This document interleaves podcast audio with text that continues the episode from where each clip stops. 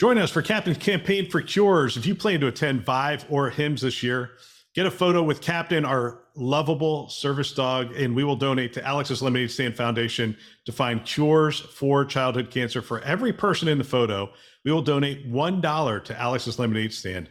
All you have to do is find Captain, grab your friends, take a picture, share it on social media, and put the hashtag Captain Lemonade or This Week Health, and we will make that donation for every person who's in that picture. Our thanks to SureTest and CTG for helping us to end childhood cancer.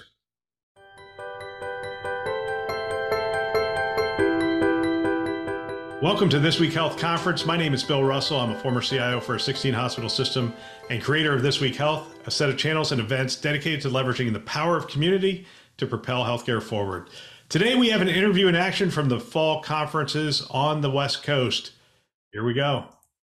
Here we are from HLTH 2023, and we are on the floor. We are joined by Frank Harvey, CEO for Surescripts. Looking forward to the conversation. Surescripts probably collects more information than most outside of like the EHR. Right. You collect a ton of data well, over the year. Yeah, well, I'd say 22 billion transactions last year. We're collecting all that data connected to all of the EHRs, all of the pharmacies, all the health systems. So again, a lot of data collected with a lot of insights insights that are showing us, unfortunately, some troubling trends. Clinician burnout that we know. A lot of the studies that we've done looking at our data and, and talking to the physicians have said they're burnout. The administrative tasks that are being asked of physicians are just tremendous.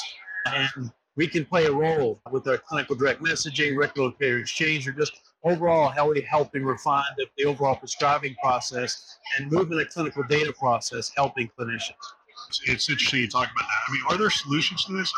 Is the data revealing any insights that says, hey, if we did this a little different, if we looked at this or approached this differently, we would reduce the physician burnout, which is one of the issues, but just the amount of wasted time, essentially. Physicians are spending far too much time working on administrative tasks rather than focusing on the patient. So I think the critical thing is across all of our solutions are really focused on taking out this administrative part of the burden, making sure authorizations go through smoother and quicker, uh, make sure where it's not needed, we can pull automatically pull the data into the record so that it doesn't even have to go into a prior authorization standard. Make sure that there's clinical direct messaging between pharmacists and physicians to uh, rather than having to do faxes or calls, you can move this data electronically to really help in the burnout of the workflow.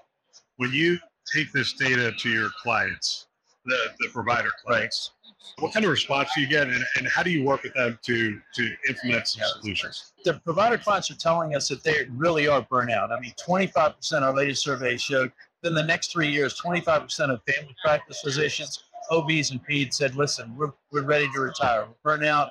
We, we're not sure we can do it anymore. We want to get back to working with the patient, not working with the administrative part." Well, that's gonna that's gonna scare people to death. I don't think we, we don't have that many coming in, do we? Well, we don't, and, and there's a big gap. And in order, so we have to look at what is the care team and how do we have an evolution of the care team? Collaborative care agreements, letting pharmacists play at that lower level of, of primary care, helping the physician. Patients are in the, the pharmacy an average of 13 times a year if they have a chronic condition.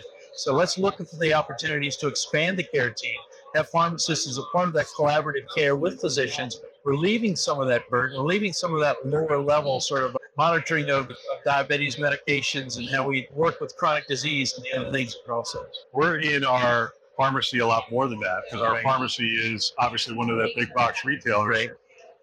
And that's the grocery store as right. well. Right.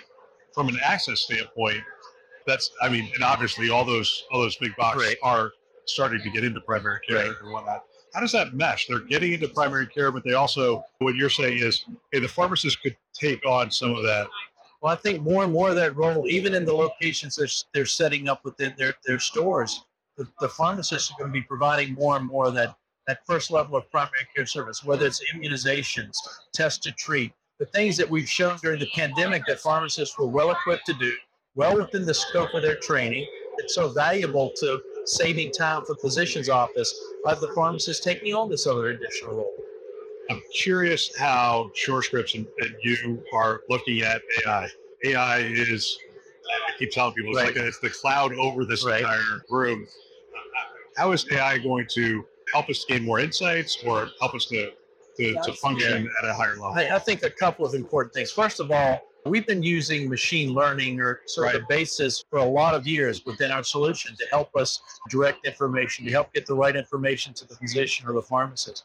But if you look at evidence-based protocols and things that can be utilized, that the AI can be utilized to really define the treatment or direct the right treatment to the physician, and then how it can be utilized to take some, uh, again, additional administrative burden out by making sure the right information is available at the right time.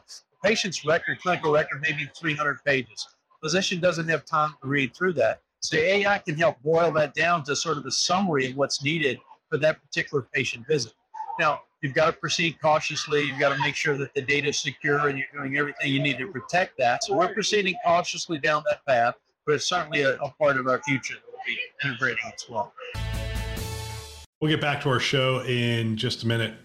Having a child with cancer is one of the most painful and difficult situations a family can face.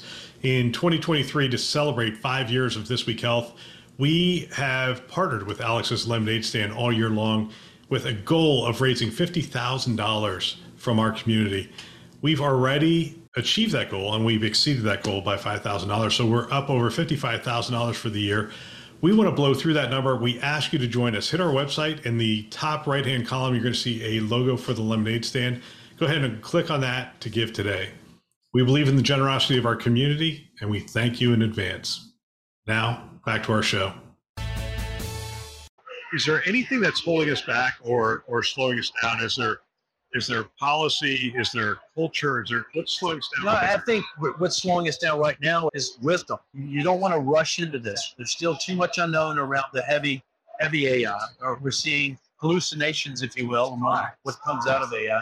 When you're dealing with a patient's health record or patient's health, you can't have a hallucination. Yeah, especially in the area that you.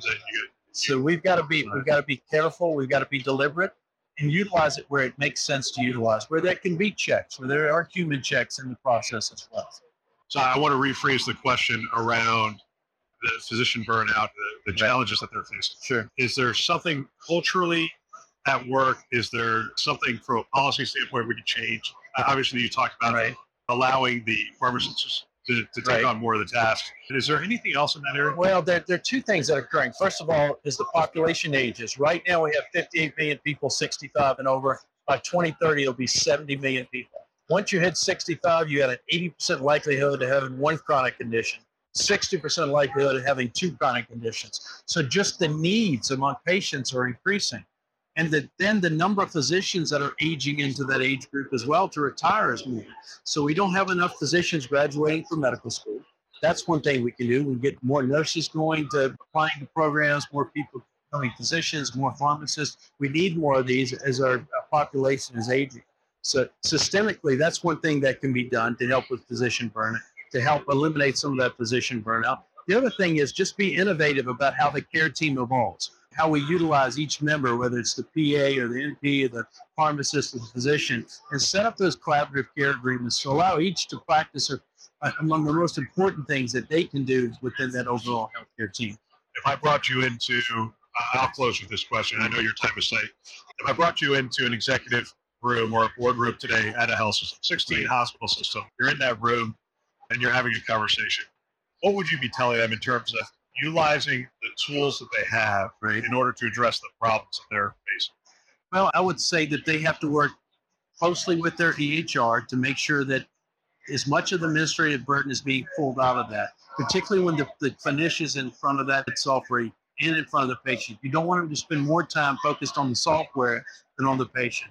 So I would say work hand in hand. Don't just assume that your electronic medical record is as good as it can get work hand in hand with that provider to make sure that it's streamlined and efficient for your physicians to be able to utilize the technology. And that would be a bad assumption to make for for many. Absolutely. Frank, thank you for your time. Thanks so much. It's good to see you. Sir. Appreciate it. Another great interview. I want to thank everybody who spent time with us at the conference. I love hearing from people on the front lines. It is phenomenal that you shared your wisdom and experience with the community, and we greatly appreciate it. We also want to thank our channel sponsors who are investing in our mission to develop the next generation of health leaders. They are CDW, Rubrik, Sectra, and Trellix. Thanks for listening. That's all for now.